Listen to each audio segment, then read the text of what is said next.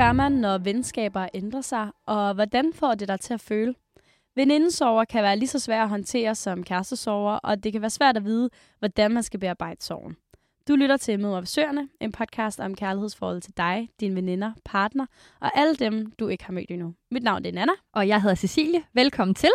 Og velkommen til dig, Pernille Holm Mortensen. Du er øh, 24 år gammel, og så har du selv oplevet venindesover. Men inden vi går helt i dybden med det, vil du så ikke lige uh, tage os igennem det guide du har taget med til os i dag?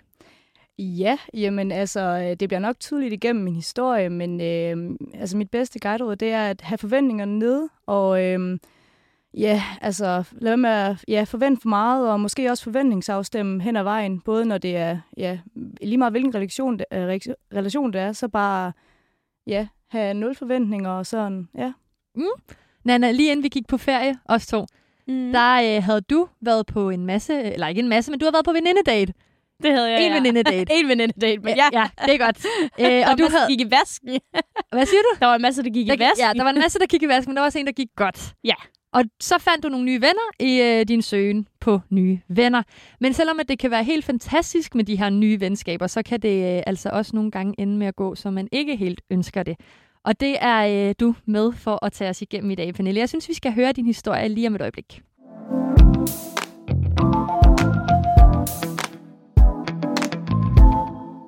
Inden vi går helt i dybden med historien, Pernille, vil du så ikke prøve at tage os igennem begrebet venindesorg, eller i hvert fald, som vi snakkede om øh, i telefonen, det her biologiske, der sker i hjernen, når man oplever sover som at miste? Ja, altså, nu vil jeg bare lige sige, at jeg er ikke ekspert. Det er kun noget, jeg selv har læst mig frem til, og sådan har fået igennem min egen psykolog. Og sådan. Det, det er, øhm, altså rent biologisk, så har vi mennesker alle sammen et behov for at være i en flok. Og det er noget, der kommer helt tilbage fra jamen, øh, urmennesket. Altså, det, det ligger bare i os. Og når vi så mister en fra vores flok af, så kan det føles øh, angstprovokerende, nærmest livstruende.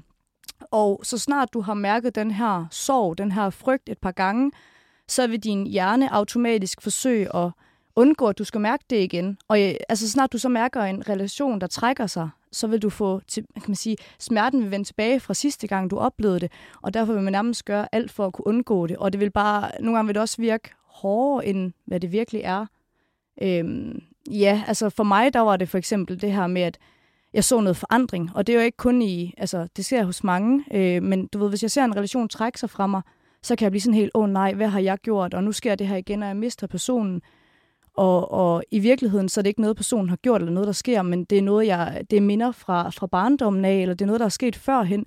Men, men det her behov for at have mennesker omkring os, og for at være sikker i, at vores flok ikke forlader os, det ligger tilbage i os sådan helt normalt biologisk behov. Så det er noget helt tilbage fra urtiden? Ja, lige præcis. Og derfor så er det bare så naturligt, men alligevel så føler jeg, at det er så, så tabubelagt at snakke om. Øhm, det er okay at snakke om, at du har kærestesover, men så snart det er en veninde, så, nå, jamen det er da lige meget, du har der andre. Øhm, I stedet for at være sådan, det, det kan faktisk være en rigtig stor sorg. For mig var det virkelig hårdt. Det synes jeg er enormt spændende. Vil du ikke prøve at tage os igennem din historie, Pernille? Jo, altså øh, nu, er det, nu er det bare konkret med min veninde her, som jeg heldigvis har clearet den med, så hun er totalt okay med det. Øh, vi, øh, vi var virkelig meget sammen, øh, nærmest hele tiden. Og det kunne være, at jeg var over ved hende og få en kop kaffe, og så gik jeg hjem om aftenen, og vi snakkede nærmest hele vejen hjem, og jeg ringte, når jeg skulle børste tænder, bare for at have en at snakke med. Altså, vi var sammen hele tiden. Og vi havde så mange planer sammen, øh, mange drømme, der involverede hinanden, og generelt var hun bare en, jeg havde rigtig meget med at gøre. Øhm, og det er ikke fordi, at jeg vil sige, at hun er min bedste veninde. Sådan har det en med mange af mine veninder. Men I ved, hun, hun er bare en stor del af min hverdag. Og det, der så sker, det er, at jeg faktisk sætter hende op med en af mine kammerater. Øh, jeg troede faktisk ikke, det ville blive til noget. Det gjorde det, og han er så sød. Altså, han er en af de bedste fyre. Øh, og de to begynder at ses, og øh, der er jo desværre kun 24 timer i døgn, så jo mere tid med ham, jo mindre tid til mig. Og, og det, der egentlig bare sker, det er, at jeg kan bare mærke, hvordan at hun lige så stille trækker sig væk, og, og det, det er ikke noget ondt myndet på hende. Altså, det lige siges, der er aldrig noget myndet på den relation, der trækker sig. Altså, at min veninde blev glad for sin kæreste, det er så godt. Altså, hun, det skal hun bare lov til. Jeg tror, vi alle ønsker det bedste for vores veninder, og det vil jeg jo også have for hende. Man Men, kender også det der med, at når en, en, en veninde får en kæreste, så bliver det i en periode anderledes. Ja, yeah. og det var også det, alle folk sagde til mig med, at hun kommer tilbage, bare giv hende noget tid. Men det gjorde hun bare ikke. Altså sådan et, et halvt år efter, så var det jo ikke blevet bedre. Og når man går fra at ses, nu siger jeg fire gange om ugen til en gang hver anden, der var altså bare rigtig meget tomrum i mig, som hun plejede at udfylde, som jeg ligesom stod tilbage med, og, og mm, jeg mærkede bare en kæmpe sorg, en stor fortvivlelse, øh, afmagt, og mm, det var et kæmpe brud i mit selvværd, fordi jeg tænkte, hvorfor, hvorfor fravælger hun mig? Altså, jeg ved godt, at han kan give noget kærlighed og noget andet, som jeg ikke kan, men, men jeg, troede, vi var, altså, jeg troede, vi var tættere end det. Jeg troede ikke, at jeg bare kunne erstattes af en fyr. Øhm, og øh, jeg øh, reagerer måske lidt mere ligesom... Altså, jeg bliver meget hurtigt vred. Så i starten der blev jeg rigtig sur, og jeg, jamen, jeg blev sådan helt... Hvordan kan du gøre det her imod mig? Al den energi, jeg har lagt i vores venskab, og så forlader du mig til fordel for en fyr. Øhm, og så bagefter så blev jeg rigtig, rigtig ked af det. Og øh, jeg gjorde alle de ting, man ikke må. Altså, jeg snakkede ikke med hende om det overhovedet. Jeg snakkede med alle mine andre veninder om det. Jeg prøvede at erstatte hende, så jeg prøvede at finde andre veninder, som sådan kunne erstatte det tomrum. Men hvad, hvad, hvorfor snakker du ikke med din veninde om det her?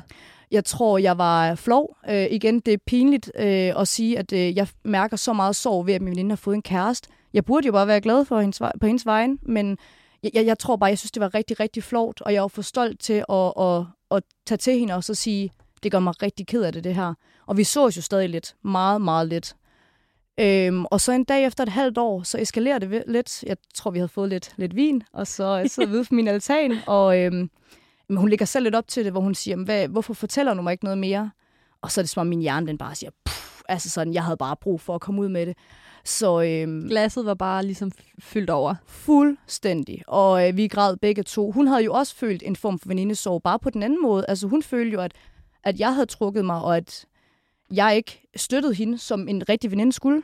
Øhm, så altså, det, det, vi fik snakket ud om det, og aftaler at arbejde på det. Og vi er stadig venner den dag i dag, og vi ses stadig, men det er ikke det samme som førhen. Og jeg kan, selvom det er nogle måneder siden nu, at vi, ja, det er faktisk et år siden, at vi tog den her snak, så kan jeg stadig nogle dage have det sådan, puha, altså så kan jeg mærke, at den der venindesår stadig kommer op i mig, fordi jeg tager mig selv i at finde en eller anden sjov på Instagram, hvor jeg sådan, ej, jeg, jeg kan næsten ikke engang sende den til hende, eller jeg kan næsten ikke dele den med hende, og jeg plejede at have hende med på det her, og jeg har ikke hende til at, at gøre de her ting med mig mere.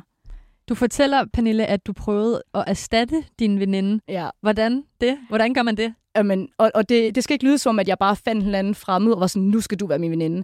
Men, men jeg, havde, øh, jeg havde ikke så super god periode, og det var på grund af det her også med, at min veninde trak, så der skete rigtig mange ting i mit liv. Og så øh, var der en, en veninde fra mit studie af, som jeg havde kendt nogle år, men det var ikke, fordi at vi var sådan super tætte.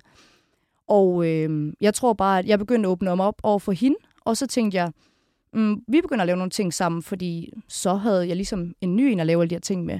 Og hun, de, de kan aldrig erstatte hinanden. Min, min anden veninde her, jeg fik, hun kunne give mig noget helt andet, og jeg er altså stadig rigtig tæt med hende, og jeg er så glad for, at hun kom ind i mit liv der, fordi jeg havde brug for det. Men, men man skal ikke tro, at man kan finde en ny person, der bare kan erstatte den gamle. Det er jo ligesom, hvis man bliver single og tænker, at øh, jeg skal bare finde en, så jeg kan glemme den gamle. Du vil ikke glemme den gamle, du vil bare finde en ny der kan give noget nyt, øh, men, men ikke nok til, at sorgen bare på mystisk vis forsvinder. Men det virker da også til en meget sådan menneskelig reaktion at, at, at søge nye veje, når der ikke er nogen andre, der har tid. Det tror jeg bestemt også, det er. Og jeg tror, for nogle mennesker er det rigtig, rigtig sundt. Øhm, nu har jeg jo selv snakket rigtig meget om, hvordan man får nye venner, og jeg tror, det var Mette, I havde ind som gæst, hvor ja. hun også snakkede det her om, at mange af hendes venner har fået børn, og der skete nogle ting der, så hun følte sig ensom. Og den kan jeg godt relatere til. Ikke, at der er så mange veninder nu, der har fået børn, men der er rigtig mange, der er, blevet, der, der er kommet i faste forhold, og de er ikke på samme måde ved, med i byen mere. Øh, jeg har venner, der flytter fra øh, samme by som mig, og så er det svært at holde kontakten. Og sådan. Altså, der kan jeg godt mærke, der sker noget i. Og ja, gå ud og finde nogle nye venner, men lad være med at gøre det med, med den idé om, at det skal erstatte de gamle. Jeg tror, man skal lade venskabet udvikle sig, og så se, jamen, okay, den her veninde, som, lad os sige, det er en gå i byen veninde, der lige pludselig bliver til en kaffeveninde.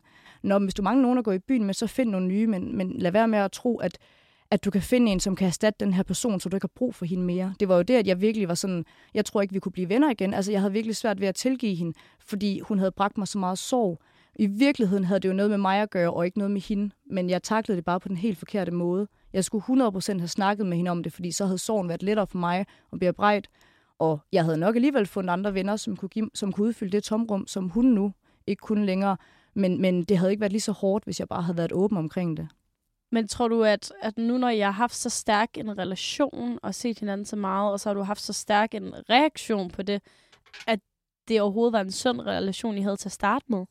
Ja, bestemt. Altså, hun gjorde virkelig noget godt for mig, og jeg gjorde noget rigtig godt for hende. Dengang vi mødtes, var hun lige kommet ud af et forhold, og det var faktisk øh, det, var det der gjorde, at vi lige pludselig øh, begyndte at ses, fordi hun blev en single, og jeg tænkte, jeg kunne hjælpe. Øh, så jo, vi var rigtig gode for hinanden. Øh, men, men det går nok også an på, hvordan man prioriterer sine veninder, fordi jeg er sådan en, der lever under for dem. du sagde det faktisk rigtig godt på et tidspunkt med, at, at, jeg sådan, at man skaber sin egen familie, når man ikke har sin egen biologiske familie tæt på sig. Jeg har skabt en familie i Aalborg med mine veninder og mine kammerater. Og når der så er en af dem, altså et familiemedlem, der forlader en, altså det, det var bare hårdere, end hvad jeg, kunne regne, hvad jeg havde regnet med, fordi man havde den der, jeg havde i hvert fald en ubetinget kærlighed til dem. Jeg, altså jeg ved, med en kæreste, er det sådan, vi går fra hinanden. Men, men det gør jeg ikke med veninder. Hvis jeg, veninder, jeg ikke har i mit liv mere, det, det er, fordi vi er glædet fra hinanden. Jeg har aldrig prøvet at blive veninde slået op med. Så hvis vi, går fra, hvis vi lige stille glider fra hinanden, så har det været begge skyld. Men den ene bare trækker sig, altså det som ved venindesorgen, hvor at der sker, en, en, der sker noget i den ene veninde, eller i ens venindes liv, som desværre har lidt en, en uheldig drejning for mig. Så jeg står tilbage med sorgen. Hun var jo bare glad, men jeg stod jo tilbage og savnede hende. Så altså, jo, det var rigtig godt, da vi, da vi, var, da vi var meget sammen, men, men jeg, jeg tror, det havde lige så meget noget med mig at gøre, som det havde noget med hende. Jeg kan ikke lade være med at tænke sådan, Pernille, øh, ikke sådan hårdt ment, men tror du måske, at du har krævet for meget af din veninde? Absolut, absolut. Altså sådan, jeg, jeg, jeg kræver meget af mine veninder, fordi jeg giver meget. Øhm, jeg, jeg, altså, jo, jeg, har, jeg er meget privilegeret. Jeg har nogle sindssygt gode veninder, og det vender helt tilbage til, at vi var små børn og sådan. Altså, men jeg forventer bare, jeg, jeg forventer, at man, man får det, man også giver. Og lige pludselig så gav jeg jo bare rigtig meget, som jeg ikke følte, jeg fik tilbage, som var tid og energi. Og det kunne være til, at når vi var sammen, så, øh, så var hun nødt til hele tiden at være på sin mobil, fordi hun ville svare ham. Og der var jeg sådan, ej, nu sidder vi lige og hygger, vi har ikke set den anden to uger, kan du ikke lægge den mobil fra dig? Fordi jeg sidder heller ikke med min. Men altså, kan du ikke sætte dig ind i hendes sted om, at det faktisk godt kan være lidt svært, hvis man er nyforelsket? Helt 100. Altså, jeg kan selv så tydeligt huske det fra dengang, jeg selv var forelsket. Jeg har bare lyst til at være sammen med ham hele tiden.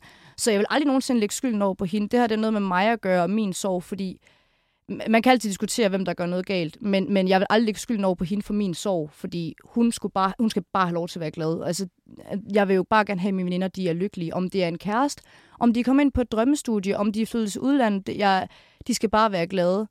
Men ja, altså...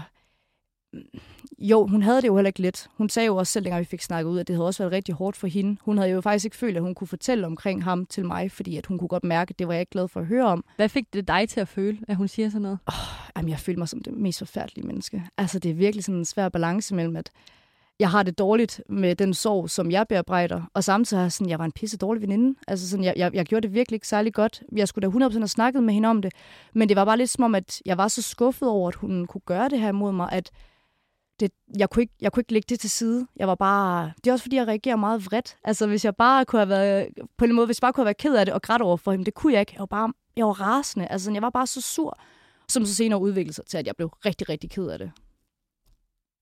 Jeg synes, at det er, øh, det er godt nok mange følelser, man kommer igennem. I hvert fald for mig. Ja, ja, men sådan, jeg tænker også sådan generelt, man kender jo godt det der med veninder, og omkring sådan, åh, oh, nu ser vi ikke så meget til hinanden mere, det er faktisk lidt træls. Hvordan takler man lige den?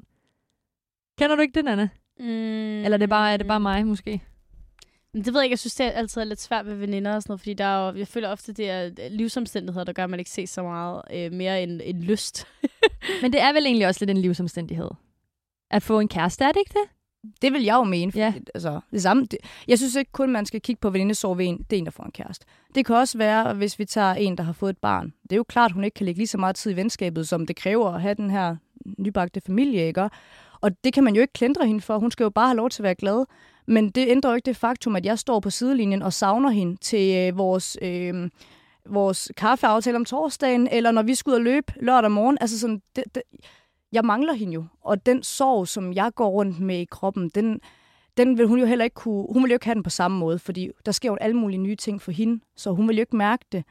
Men for mig, der var det jo bare en, ja, en kæmpe fortvivlelse at stå alene tilbage, og være sådan, var, var det bare det? Altså sådan, så er jeg bare, altså det gav mig også lidt nogle tanker for, at er det mig, der lever forkert? Altså er det mig, der burde finde en kæreste? Er det mig, der burde sådan slow down? Men der kom jeg også bare frem til, at jamen, det er jo ikke mig, der har fundet en kæreste, og jeg vil jo ikke ændre mit liv. Jeg kan jo stadig godt lide at lave alle de her ting, jeg gjorde før. Jeg må jo bare finde en ny måde at gøre det uden hende. Jeg synes, Pernille, vi skal prøve at snakke lidt videre omkring øh, de her følelser, den fravælgelse. Kan man ikke sige det egentlig? Jo, det kan man vel Ja, godt kalde. Din, øh, din veninde, hun øh, ligesom gør af dig øh, om et øjeblik.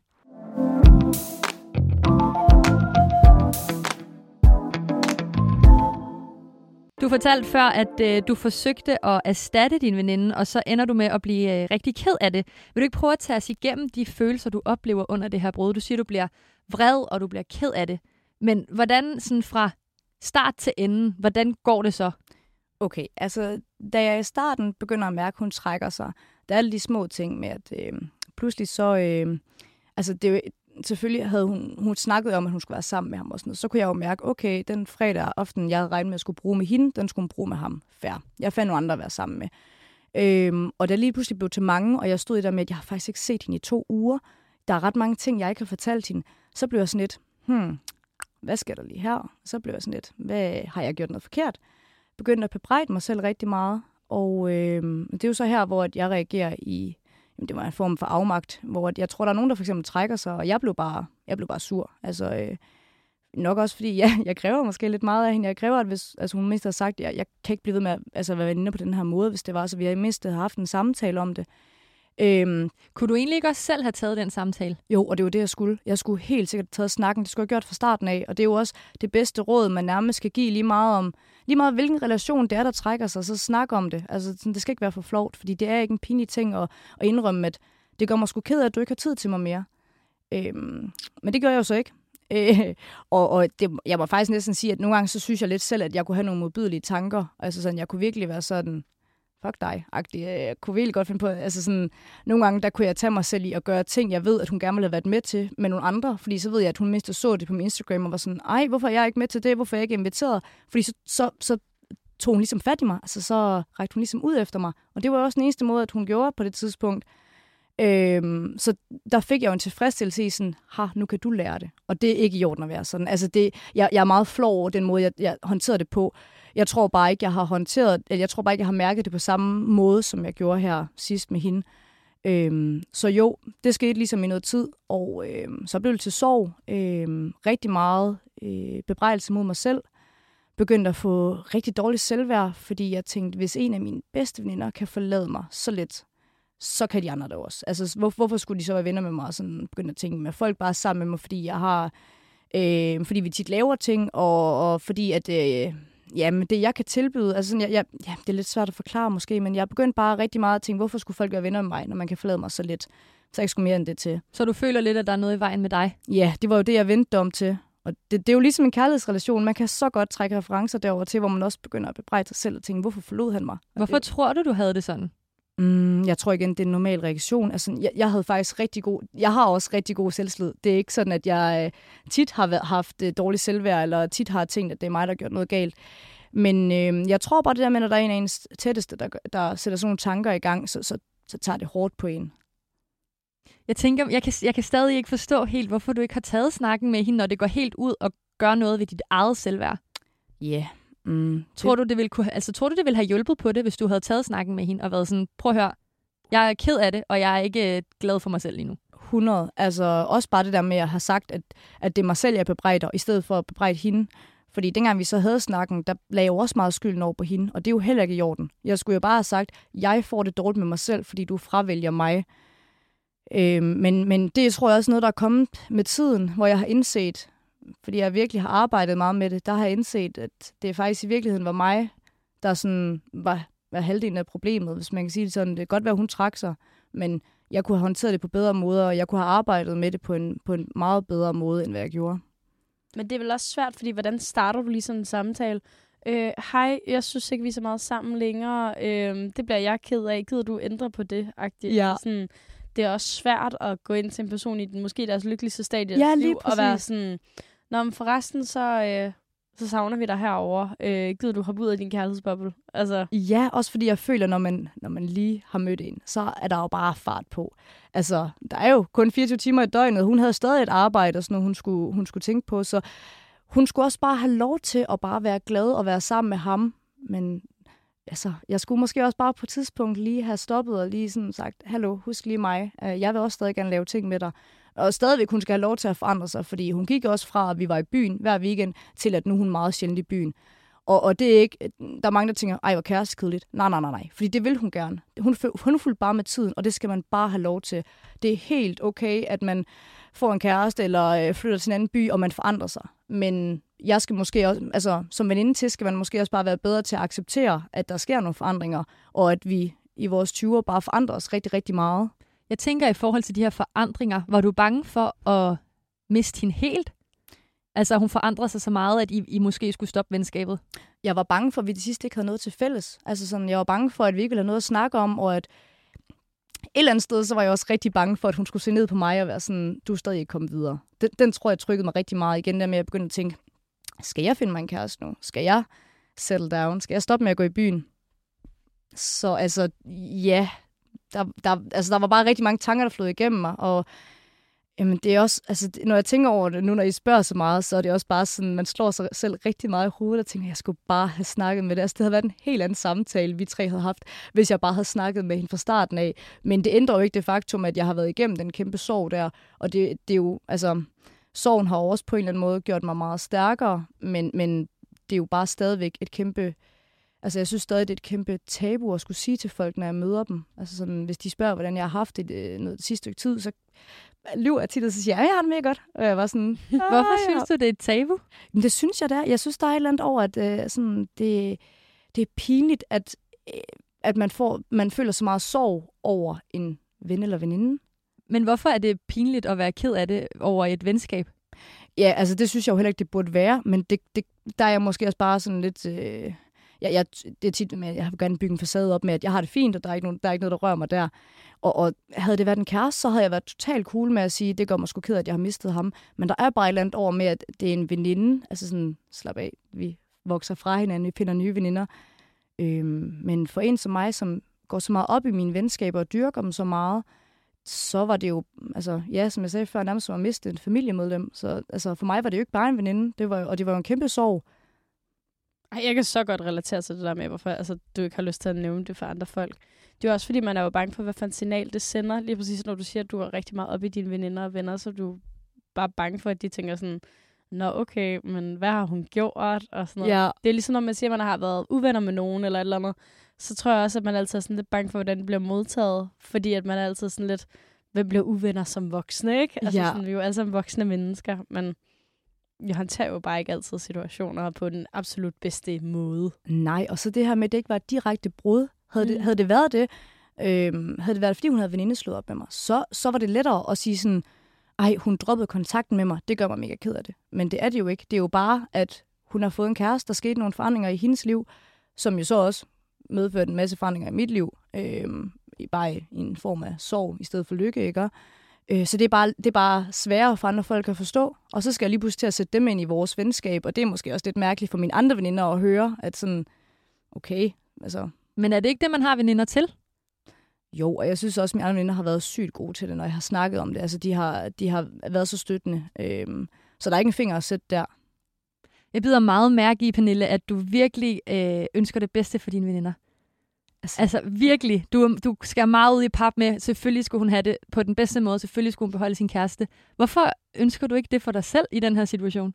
uh, det bliver næsten sådan en psykologteam. Det Ja, det, jeg, jeg ved det godt lidt, men det undrer mig bare lidt i forhold til, hvor meget du går op i. Jeg ved godt, du selvfølgelig gør nogle ting, som du siger er modbydelige, for ligesom at række ud og være sådan, haha, så kan du lære det. Mm. Men jeg tænker mere, øh, også simpelthen, du siger, at du begynder at få det dårligt med dig selv og sådan noget. Hvorfor er det ikke lige så vigtigt, at du har det godt? Mm, det er det også, øh, men, men det var jo det, hun gav mig. Øh, altså, hvis man, okay, hvis nu tager referencen, at øh, det, er en, øh, det er en fyr. Han, han giver noget selvtillid, han giver noget kærlighed, dejligt. Han forlader en, så står man og mangler det. Det var jo ikke for at sige, at mine, mine veninder er nogle kærlighedsrelationer, jeg har, men, men de gav mig jo noget, hun gav mig noget, øh, på samme måde, som mine andre veninder gør, men lige pludselig så manglede der jo det. Så øh, ja, altså det, det var jo ikke fordi, at hun gav mig noget specifikt, men alligevel så manglede jeg jo hende bare, og det savn der, det var bare rigtig, rigtig stort. Hvad gjorde du så? Nu har du snakket om, at du prøvede at erstatte din veninde. Øhm, og du fortalte, da vi øh, snakkede sammen i telefonen for noget tid siden, at dig og din veninde sås hver dag. Ja. Altså, I havde, du, du forklarede det faktisk nærmest som et søskende forhold. Ja. Ja, et, et søsterforhold. Øhm, hvad, hvad gjorde du for at få tiden til at gå med noget andet? Mm, ja, altså udover at prøve at erstatte hende, så...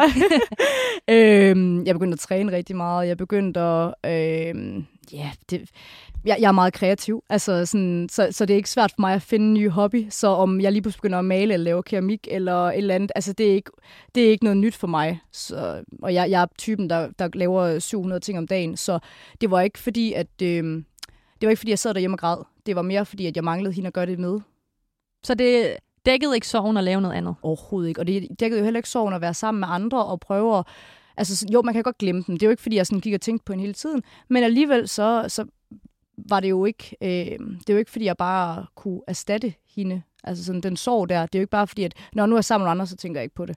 Den, den var der jo stadig i baghovedet. Og specielt meget for eksempel, når jeg skulle sove. Altså så, eller vågnede op, så kunne jeg være sådan lidt, åh, oh, den er øv. Du ved, jeg kan ikke... Det er ikke, som det plejer. Jeg synes, du beskrev det meget godt, det der med, at du havde et meme, og du gerne ville sende det. Ja. Og man er sådan, jeg tror, vi alle sammen har prøvet et eller andet tidspunkt i vores liv, hvor man har haft et eller andet, og så har man kigget vennelisten igennem. Noget, man gerne vil sende til nogen. Måske noget, man skulle have en second opinion, eller eller andet, som kigger vennelisten igennem, og så er man sådan, Nå, nej, jeg snakker ikke med dig længere. Eller, Ja. Og der er ikke lige nogen, jeg lige kan sende den til. Jeg holder det bare for mig selv. Ja, eller hvis man skal til et eller andet. Altså, vi tog den her i sidste uge, hvor nu er der snart grøn koncert. Og så siger jeg til hende sådan, Nå, hvem skal du så til grøn koncert med? Fordi i virkeligheden ville jeg jo bare spørge, skal vi tage til grøn koncert? Men fordi vi alligevel er kommet så langt væk fra hinanden, så var jeg sådan, nej, fordi jeg kan ikke klare den afvisning igen. Altså sådan, jeg kan ikke klare, at hun vælger mig fra, fordi hun skulle afsted med sin kæreste eller sådan noget. Øhm, og det hjalp jeg også at snakke med hende om det. Så fandt vi ud af, at selvfølgelig skal vi der afsted sammen og med hendes kæreste. Og sådan noget. Altså, du ved, så fandt vi en løsning på det. Men, men ja, den der afvisning, den er, bare, den er bare ikke super nice. Har hun sin kæreste med til mange ting, nu vi laver fælles? Ja, men det er også fordi, han er, en, han er, han er rigtig god. Altså, han er ikke sådan, det er ikke fordi, de sidder og man tænker, hold op, de er kærester. Okay. Altså, han er også mega grineren. Så det er overhovedet ikke noget med ham. Altså, jeg var også sammen med ham, før at de to blev kærester. Og, øh, så der var jo overhovedet ikke noget myndet på det. Jeg synes faktisk, det er fedt nogle gange, han kommer med, fordi han, så kan han lige give lidt liv og sådan lidt.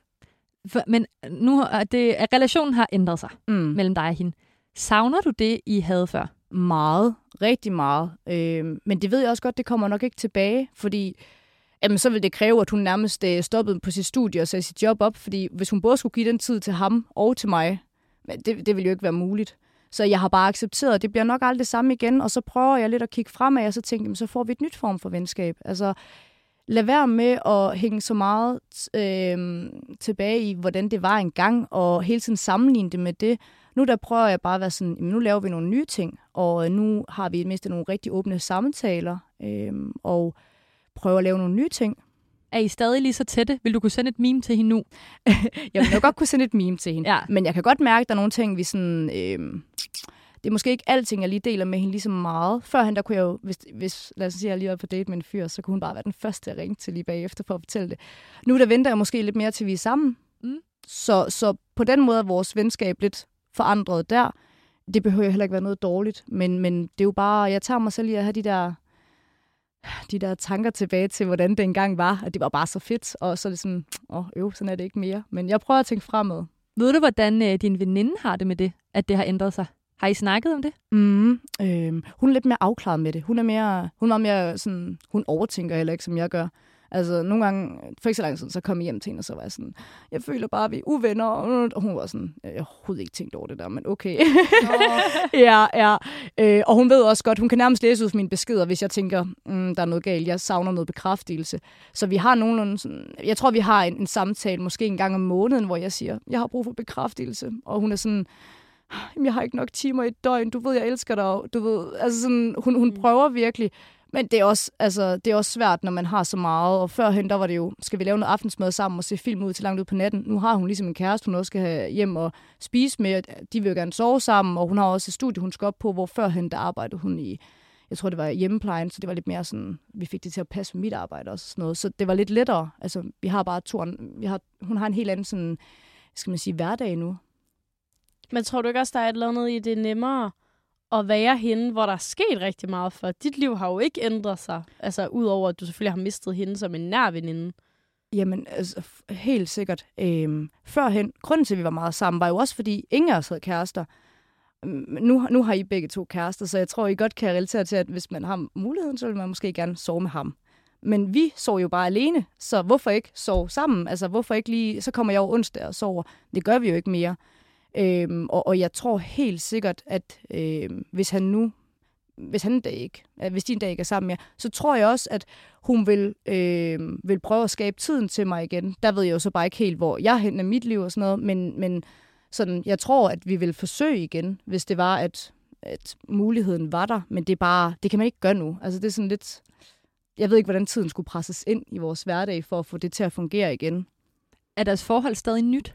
Mm, nej, jeg, uh, oh, det er så pinligt, for hun kommer til at høre det her, og jeg kan ikke huske, om det er et eller to år siden, eller et eller to år, de har været sammen. Okay, men det er ikke kun sådan et par måneder? Nej, nej, nej, nej. Okay. De bor sammen, og de har det rigtig godt, og de har også en hverdag, men de har også en, altså, de har den almindelige hverdag, studie, arbejde og sådan noget, men de har måske også en hverdag, hvor de laver rigtig mange ting sammen i weekenderne, sammen med svigerfamilier, og altså sådan, ja, så igen, der er jo også tid, der går med det. Hun kan jo ikke være i byen meget om fredagen, når hun skal være sammen med svigerfamilie om lørdagen. Så igen, der bliver jo også valgt fra hvilket også er fair, men det ændrer jo ikke på, at jeg sidder fredag aften og godt kan savne hende. Nej. Ej, det forstår jeg så godt, det der. jeg tænker sådan, øh, hvad tænker du om det der med, at man vokser fra hinanden? Nogle gange kan det være fint. Nogle gange synes jeg bare, det er pisse hårdt. Ja. Altså, det går også lidt an på, om man kan følge med.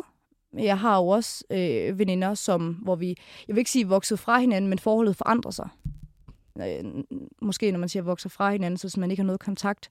Men det har jeg faktisk det har jeg med de fleste. Jeg har nogen, som jeg bare ikke har så meget kontakt med. Øh, for eksempel fra min hjemby Kolding, der har jeg jo også nogle veninder. Jeg ses måske kun med dem, siger to-tre gange om året.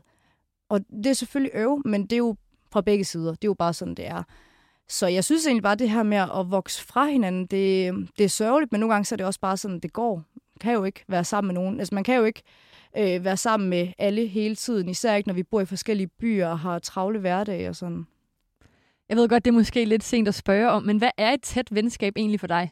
Hvornår er man tætte veninder? Og hvor mange har du af dem? Åh, oh, skal vi sidde til? Bare cirka? Mm, jeg tror, jeg har...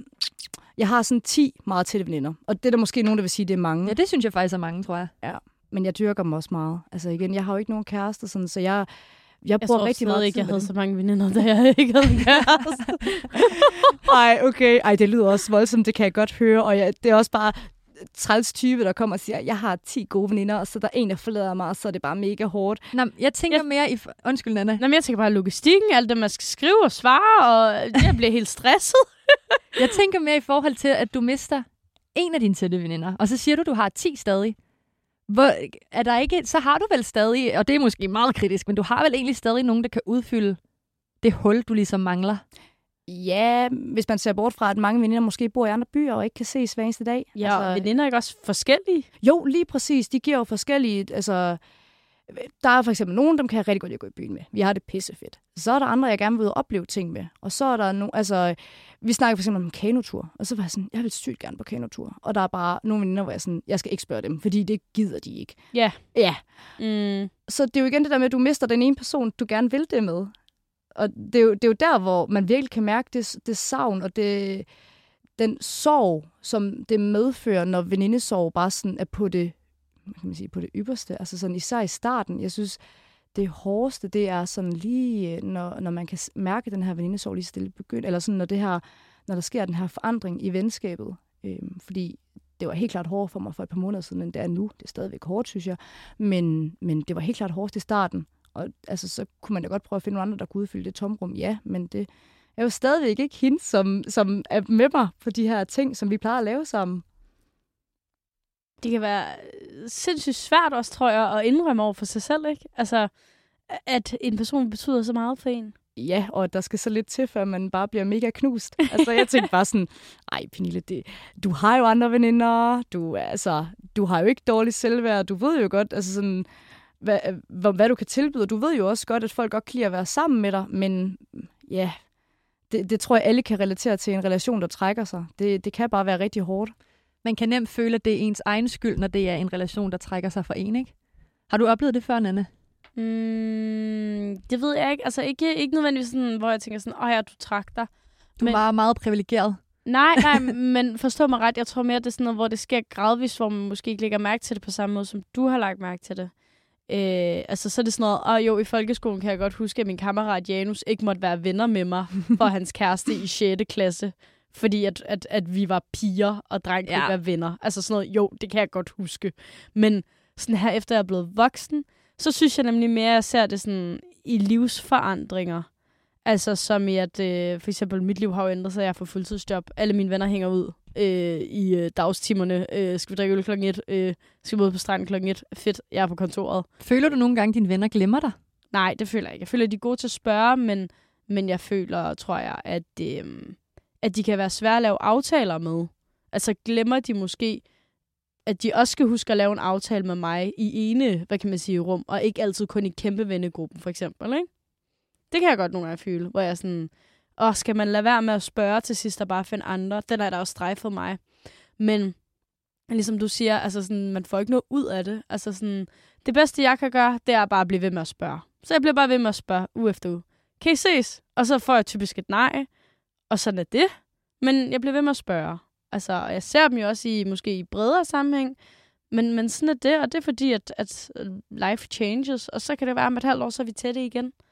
Så jeg prøver ikke at, at se det som et, øhm, et nederlag, tror jeg. Ja. Og det tror jeg også er rigtig sundt at se det sådan. Altså, jeg gad godt være lidt mere sådan, åh, det går nok. Men, øh, men der er, det er jeg måske bare ikke helt på samme måde. Sådan, altså, jeg, jeg føler bare en, en fravælse, når de ikke sådan vil være, altså, når, de ikke lige, når vi ikke er så tætte mere, og når vi sådan, når tiden bare ikke er der. Øhm, ja, så altså, jeg gad godt have den der tankegang. Og tror mig, det har også øh, til en proces, når man siger det sådan. Men det er jo heller ikke noget, man kommer til på altså, en dag. Altså sådan, jeg tror også, det kommer an på, altså har man også mange andre fede ting i sit liv, og føler, man rykker sig og sådan noget, så, så kan man måske også godt lægge det bedre fra sig. Og jeg tænker, det, er- det, det er derfor, jeg godt kan lægge det bedre fra mig. Øhm, og så har jeg jo lige fået den der nye venindegruppe, som har tid. Mm. Så er jeg sådan, "Nå, okay, det er jo også fedt. Altså sådan, og, og det hænger også ud med nogle af dem i ene rum, ikke? Altså, Har du tænkt på at opsøge nye veninder, Pernille? Øhm, ja, men øh, pff, altså, jeg bruger meget tid med dem, jeg har. Jeg er åben for venskaber, det, det er jeg altid, fordi jeg synes, man skal være åben for, at man møder nogle mega fede personer. Øhm, men, men jeg er også en, der prioriterer dem, jeg har rigtig, rigtig meget. Øhm, og måske sådan lidt, øh, jeg vil ikke sige svært at komme ind på, det tror jeg godt, der er nogen, der kan synes, jeg er. Men det er jo bare, fordi jeg, jeg bruger så meget tid med dem, jeg er sammen med, og gør så meget for dem.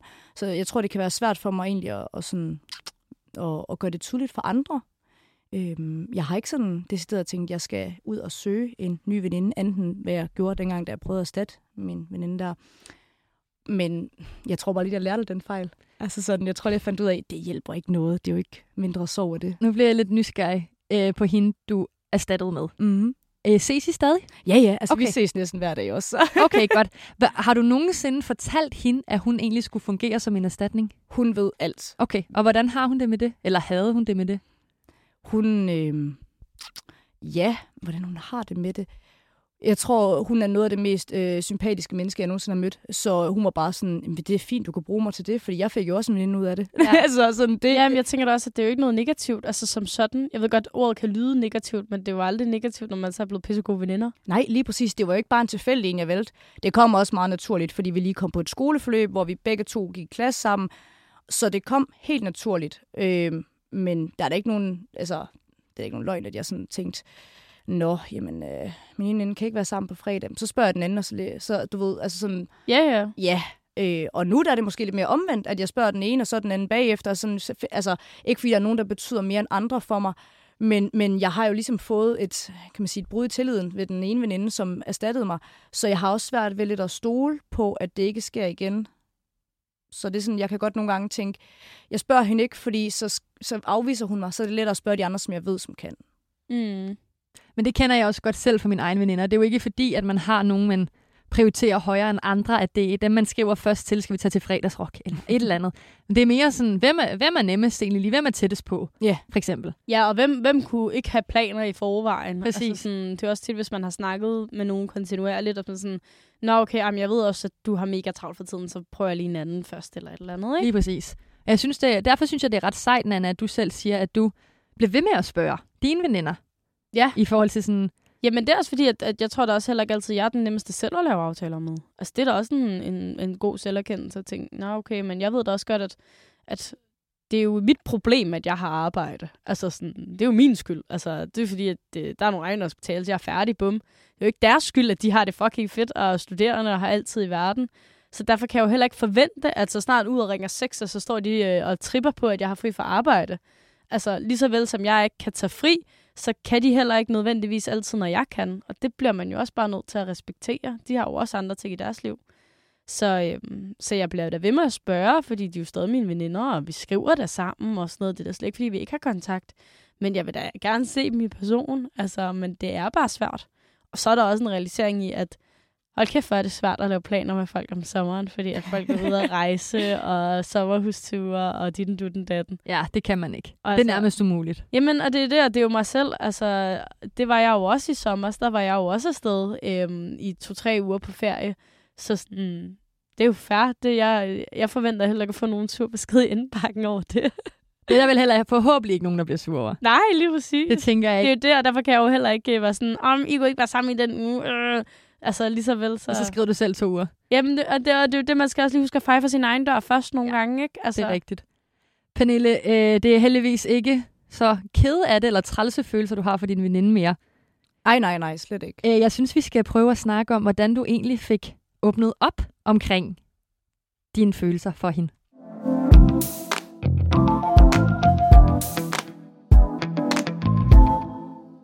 Fordi, Pernille, selvom du har været igennem øh, et væld af følelser i din øh, venindesover her, så er det jo heldigvis endt godt. Kan man ikke sige det? Jo, det kan man godt. Kunne du ikke tænke dig at forklare os, hvordan du kom ovenpå igen? Jamen altså, det startede med, at jeg tog den samtale der med hende, som var mega hård. Øhm, hvor jeg skød rigtig meget skylden på hende. Og jeg tror, hun godt vidste, hun lidt skulle bare være målskive der. Hun, hun, hun tog rigtig mange skud. Øhm, og var også ærlig at sige, at hun havde lidt følt det samme med mig. Så vi fik snakket ud der. Og, og det var ligesom første skridt. Så var det jo også, der skulle jeg også vise, altså jeg skulle også se noget action. Altså jeg skulle se noget forandring. Og det var hun rigtig god til. Øh, hun tog det virkelig til sig, og det er hun hver gang. Hvad gjorde hun for eksempel? Hun blev meget bedre til at skrive og ringe til mig. Øhm, og det kunne være en lille ting som i, at hun, ah, men jeg skal lige ud og handle, vil du med? Altså, det blev jeg for eksempel mega glad for, fordi, okay, det, var det, det gjorde vi for eksempel førhen. Altså, vi var sammen hele tiden, jo ikke også? Så bare det der med, at hun lige tænker, ej, jeg kan lige få presset Pernille ind her, så kom med. Og øhm, det, det var også det, øh, vi gjorde i vores venskab. Og, øh, og så gjorde jeg rigtig meget det, at jeg havde øh, ingen forventninger til, når vi skulle være sammen. Så når hun så skrev, skal vi ses på tirsdag, så sagde jeg ja, og øh, tænkte, så ser vi, hvad der sker. Og hvis jeg så kunne mærke, at jeg har brug for forventningsafstemme, hvad det er, vi skal, så skrev jeg til hende, er det bare til en kop kaffe? Skal vi øh, spise sammen? Skal vi se en film? Hvad har du lyst til? Fordi jeg kunne mærke, at jeg blev rigtig ked af det, hvis jeg så regnede med, at øh, vi skulle først ud og spise, så skulle vi ud og have nogle drinks og alt muligt, og så kommer hun, og så hun sådan, jamen jeg skal bare have en kop kaffe, så smutter jeg igen. Der kunne jeg bare mærke, så den der venindesår, den blev lige bragt tilbage igen. Det var sådan to skridt frem, tre tilbage lige pludselig. Ikke? Så, øh, så der kunne jeg godt mærke, det havde jeg brug for. Øhm, så jeg forventningsafstemte med hende, og øhm, så talte jeg også bare øh, åbent omkring det. Øhm, nogle gange så kunne vi sidde sammen, og så kunne jeg være sådan, uh, det gør lidt ondt, når du, lige, når du siger det der, når du lige snakker om det der. Det kan jeg mærke, det, det rører lidt ømt sted. Så det er vi blevet gode til. Og øhm, så prøver jeg sådan, lade være med at stille nogle krav til, til hende. Altså sådan, øhm, jeg, jeg forventer ikke, at hun sætter tid af til mig, og tænker så også, så kan, heller ikke, så kan hun heller ikke forvente det af mig. Øhm, det kommer nok også lidt der med, at vi ikke, jeg ikke forventer noget af hende overhovedet. Det synes jeg lyder lidt hårdt, når du siger det. Jamen, det kan godt være, at det lyder lidt hårdt, men, men det tror jeg bare var sundt for mig. Ja. Jeg føler jo, at øh, hvis man starter et nyt venskab, så er det jo sådan lidt, hvad for nogle veninder skal man lige, hvad for nogle slags venskab skal det her være? Og vi var jo bare bygget op på, at vi skulle være sammen hele tiden. Så når jeg så fik en lille snært af det, med at ej, skal vi være sammen på tirsdag, så blev det hurtigt sådan, yes, vi er tilbage til det gamle. Og det er vi jo bare ikke. Så derfor har mine forventninger nede, og også bare være sådan glad for, at hun mindst sætter tid af til mig. Altså vær, værdsæt, at hun tager en hel dag ud af, ud, ud af sin travle hverdagsuge til mig. Og så er det lige meget, om vi bare skal drikke kaffe, eller vi skal spise sammen, eller vi skal ud og gå en lang tur. Altså bare sådan være glad for, at hun i det mindste stadig vil være sammen med mig. Fordi jeg havde jo heller ikke ligefrem behandlet hende super godt under alt det her. Så hun kunne jo også bare have sagt, jeg synes ikke, det er i orden det her. Jeg synes ikke, at vi skal fortsætte vores venskab, fordi vi får ikke noget ud af det her. Men vi har jo så heldigvis begge to været ret glade for vores venskab og tænkt, det her det er værd at fortsætte. Øh, Pernille, da vi snakkede sammen i telefonen til dit forinterview, kan vi vel godt kalde det, der synes jeg, du sagde en, øh, en ret fin ting, som jeg blev mærke i, og det var, at øh, venindesover ikke er et direkte brud. Ja, Hvad mener du med det? Jeg mener at jeg er jo så heldig, at jeg stadig har hende i mit liv. Fordi havde det været... Øhm, altså venindesorg kan selvfølgelig også være ved et direkte brud, men jeg tror bare, man tit overser, at venindesorgen også kan eksistere, når man stadig har dem i deres liv. Jeg har jo stadig alle veninder i, i mit liv, og selvom der er mange af dem, hvor jeg har følt noget venindesorg med, så, øh, så har det jo ikke været, altså jeg har, har dem jo, og øh, jeg kan stadig komme til dem. Det kan godt være, at jeg ikke har lige så tæt venskab med dem, som jeg havde førhen, men jeg har jo ikke, vi har ikke koldet kontakten af hinanden, og det skal man også være lidt glad for, fordi havde man, kunne man mærke, at man nærmest bare blev blokeret fra den dag, de kom i et forhold, jamen så altså, var venskabet måske heller ikke bedre end det, men så ved jeg også, at så har det været endnu hårdere for mit, mit selvværd. Tror du, det havde været nemmere, hvis I havde taget en, øh, kan man kalde en pause? ligesom, ligesom kærester gør, for ligesom lige at finde ud af, hvordan skal det her være? Mm, både og. Jeg, jeg tror, havde det været lige i starten, så havde det ikke været godt. For så havde jeg været så rasende, at jeg aldrig havde tilgivet hende igen. Havde det været senere hen, hvor at vi havde taget snakken, og der havde det... Jeg ved ikke, om jeg synes, det er smart, men jeg kan bare godt forestille mig, at i nogle venskaber ville det være rigtig godt. Men jeg ved bare ikke helt, om jeg sådan kan tilgive det fordi at jeg igen gør så meget for mine veninder, så hvis de bare kan sige pause på et venskab, så føler jeg ikke, at det er bedre end det. Altså, så, så vil jeg ikke bruge... Men sådan har jeg det med alle mennesker. Jeg vil ikke bruge tid på nogen, som ikke vil mig 100%, fordi jeg vil dem 100%. Så jeg tror ikke, personligt vil jeg ikke kunne øh, øh, tillade en pause. Så vil jeg hellere bare sige, så skal vi gøre venner. Jamen, jeg tænker også, hvordan skulle sådan en pause fungere? Jamen, jeg tænker sådan, i forhold til, hvis, nu man, hvis du nu havde øh, snakket med din veninde, inden at du altså, gik igennem alt det her, hvor du øh, prøvede at erstatte hende. Og du sagde, er det fordi, at du har brug for et break til lige at øh, finde ud af, hvordan du skal være i dit parforhold, sådan så at du har fuld tid på det, så ved jeg, at jeg skal trække mig lidt, og at øh, jeg ikke behøver at øh, vide, at du hele tiden er der for mig, for eksempel. Altså, så kan jeg bruge tid med mine andre veninder. På den måde pause. Så det er ikke sådan, jeg mener ikke sådan total pause, vi cutter kontakten. Jeg synes bare, det er meget ekstremt, det ved ja, jeg det ikke. Altså, godt, så opslugt af mit forhold har jeg bare aldrig været til, at jeg kunne... Altså, altså dit parforhold? Ja. Nå, det til, har jeg heller aldrig. Til, til at rumme andre mennesker. Altså, jeg synes, det lyder helt ekstremt. Ja, det, men, det, der må jeg sige, om jeg vil nok heller ikke lige sådan... Altså, nej, men det er fair. Jeg ja. tror ikke, jeg selv kunne finde på det heller. Jeg tænker også bare i forhold til, hvis du skulle prøve at passe lidt på dig selv, for det virker jo som om, at det har været en vanvittig situation, du har været i. ja, altså når man snakker om så lyder det også helt crazy. Ja. Det kan jeg, godt forstå, kan jeg godt forstå. Jeg tror, hvis jeg havde bedt om en pause, så havde det jo også været lidt et tillidbrud hos hende. Altså sådan, Nå, okay, jeg kan ikke komme i et forhold, før du fravælger mig. Okay. Altså, det tror jeg faktisk har ødelagt mere, end det havde gavnet. Ja. Men det er jo også vores relation. Jeg kan, jeg kan jo ikke sige, om det vil være sådan for alle. Nej, og det er jo også forskelligt. Jeg tror heller ikke selv, jeg kunne finde på at tage en pause for en veninde. Jeg vil altid tage snakken frem for alt andet. Øh, så det var ikke fordi, at det skulle være sådan skåret ud i pause, ligesom mm. et kæresteforhold. Det var mere sådan, om du synes, at det måske kunne have gjort noget andet. Altså hun gjorde det faktisk på et tidspunkt, ikke helt pause, men det var op til, at hun skulle, øh, skulle skrive projekt, hvor hun sagde, jeg har simpelthen ikke særlig meget tid at give af, så jeg, jeg har ikke, altså jeg har hverken tid eller overskud til at skulle ses rigtig meget. Så hun advarede mig ligesom på det. Jeg ved ikke, hvad man kan kalde en pause, men, men det var fedt lige at få den der warning med, at det er ikke noget med dig, men jeg har ikke tid. Jeg har ikke engang tid nok til mit arbejde og også til mit parforhold, fordi jeg skal have fuld fokus på studie. Så hun gav mig lige den der ja, advarsel. Det var fedt. Ja, den kender jeg godt fra mine egne veninder, når jeg selv skriver eksamen. At jeg også lige må være sådan, vi snakkes om en måned. Altså, kender du ikke den, Anna? Du sidder bare og kigger. Nej, okay. Fair. Så er det bare os to, Pernille. ja, Eller i hvert fald øh, mig og din veninde, der gør det. Ja, altså, jeg synes, det er mega fint at melde ud. Altså, sådan, det er ikke så meget det, jeg har bare aldrig selv gjort det. Jeg har ikke selv prøvet, at folk har gjort det ved mig. Jeg tror også, at nogle gange, så kan, øh, så kan det stresse mig lidt, at folk forventer, eller mine veninder forventer meget af mig i min eksamensperiode. Men er, er det en forventning, de har, eller er det en forventning, du pådutter dem, at de skal have til dig? Nej, nej, altså nogle gange, så kan jeg godt blive lidt... Hvis jeg ikke selv har skrevet til mine veninder, at øh, jeg har lidt travlt med min eksamen, vi skrives ved, når jeg er færdig, så kan jeg godt blive sur eller irriteret, når det er, at de så sådan, hvorfor har du ikke tid? Hvorfor kan vi ikke ses? Du, du, du, du, Skriver de det til dig? Ja, ja. Altså det har jeg nogle gange prøvet, hvor det har været sådan... vokale, hvad? Har vi ikke, kan vi ikke ses, eller et eller andet? Hvor ja. jeg sådan, så kan jeg godt blive irriteret. Nå, okay, det, ja. Nå, det lyder også bare meget, som om de skriver sådan, øh, hvorfor kan du ikke ses, i stedet for skal vi ses? Altså. Ja, men det er mere sådan, du burde vel have tid. Du har vel en halv time. Hvor jeg sådan, det kan godt være, at du har det, når du skriver eksamen, men det har jeg ikke. Nej, okay, det forstår jeg godt, du er så pisse irriterende. Ja, det synes det jeg nemlig er lidt irriterende. Ja. øh, men Pernille, hele den her historie, den ender jo super godt, og øh, din veninde og dig øh, er, som du siger, stadig gode venner i dag. Kan man ikke? Det er I jo stadig. Altså, vi er som, vi er som søstre, vil jeg sige sådan. Så det, det, vi, vi kan hurtigt blive sur på hinanden. Vi taler også meget åbent om det. Så det er ikke, fordi jeg siger, at hun ikke er en af mine meget tætte veninder. Det er hun skam. Men nej, det var ikke som før. Okay, men jeg tænker sådan, hvad kunne du tænke dig at øh, sige til andre, der står i sådan en situation, som du har været i, og måske har brug for at høre noget af det, du manglede at høre, da du var i den her situation? Altså først og fremmest ville jeg ønske, der var en, der bare har sagt til mig, at det er så okay at føle sorg der, og det skal du bare slet ikke pakke ind. Og du skal heller ikke tro, at din sorg ikke kan føles ekstrem, fordi du er i det nu, og hvis du heller ikke har noget andet, som sådan øh, tager, øh, som, hvad skal man sige, som er endnu hårdere end, end den her sorg, så fylder den også rigtig meget i din hverdag. Så accepter, at den er der, og hvis du gerne, øh, jeg tror, man skal afklare med sig selv, vil jeg gerne det her venskab nok til at arbejde på det, eller er det bedre bare at cutte det? Og hvis man vælger at, at fortsætte med det her arbejde på det, så have dine forventninger nede, og afvent, øh, eller forventningsafstemme, og, og sådan, ja, bare se tiden an, og sådan selvfølgelig aldrig nogensinde øh, ikke være glad på en vegne, aldrig sætte sådan en, hvad skal man sige, en, en hvad hedder det, en ja, man skal aldrig nu sådan stoppe en venindes glæde, eller hvad hun nu vil. Altså, hun skal bare have lov til at, at være, være glad med hendes kæreste. Øh, ja, det tror jeg sådan er det, det bedste. Men i hvert fald acceptere sorgen. Hvad har du selv lært af det? Tal om det.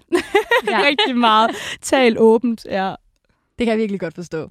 Hvad har du lært, Nana? Du har måske ikke sådan øh, veninde på den måde? det synes jeg da. Altså sådan, jeg havde da også de der veninder, hvor vi endte med at slå op og sådan noget, så det er ikke fordi jeg er uden venindeproblemer overhovedet. Øhm, jeg, jeg tror bare, jeg har aldrig haft den der bedste veninde, ligesom søsterrelation.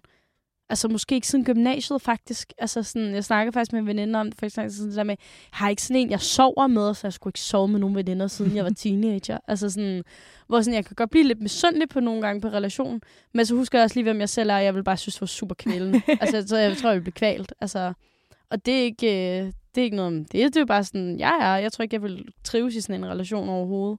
Øhm, så jeg tror, det jeg har lært, er måske, at man skal være bedre til at sætte ord på tingene, og til sine veninder, og man skal måske ikke være så bange for reaktionen. Det synes jeg måske er nogle meget fine ord at øh, gå herfra med i dag. Pernille, tak fordi du tog øh, hele turen fra Aalborg af herover. Det sætter vi ja. altså virkelig stor pris på. Nej, det var meget hyggeligt. Vi fik en god togtur. Det er godt, og vi er rigtig glade for, at du har lyst til at være med og dele så åbent omkring øh, din venindesover, som ikke er noget, altså der er ikke noget i vejen med at føle venindesover. Nej. Det synes jeg lige, vi skal understrege her på falderæbet. Så tusind tak, fordi du havde lyst til at komme. Jamen øh, selv tak, og tak fordi jeg måtte. Selvfølgelig må du det. Det har været øh, skide godt. Du har lyttet til Mød mig ved Søerne. Mit navn det er Cecilie. Og mit navn det er Nana. Og øh, du kan som altid, hvis du har lyst til at stille nogle spørgsmål eller svare på vores Instagram, you name it, det er den samme øh, opsang. smør. Ja, lige præcis. Så øh, er det inde på Mød mig ved Søerne på Instagram. Vi skal nok øh, svare, ved mindre den ryger i øh, anmodninger, så ser vi den næsten aldrig, og det er ikke så godt, det er tavligt af os. Vi gør vores bedste. Øh, og du kan som altid lytte til vores øh, flere episoder i øh, din 24-7-app, eller der, hvor du ellers finder din øh, podcast. Og så kan du naturligvis også lytte med live i radioen hver evig eneste uge. Tusind tak, fordi du lyttede med.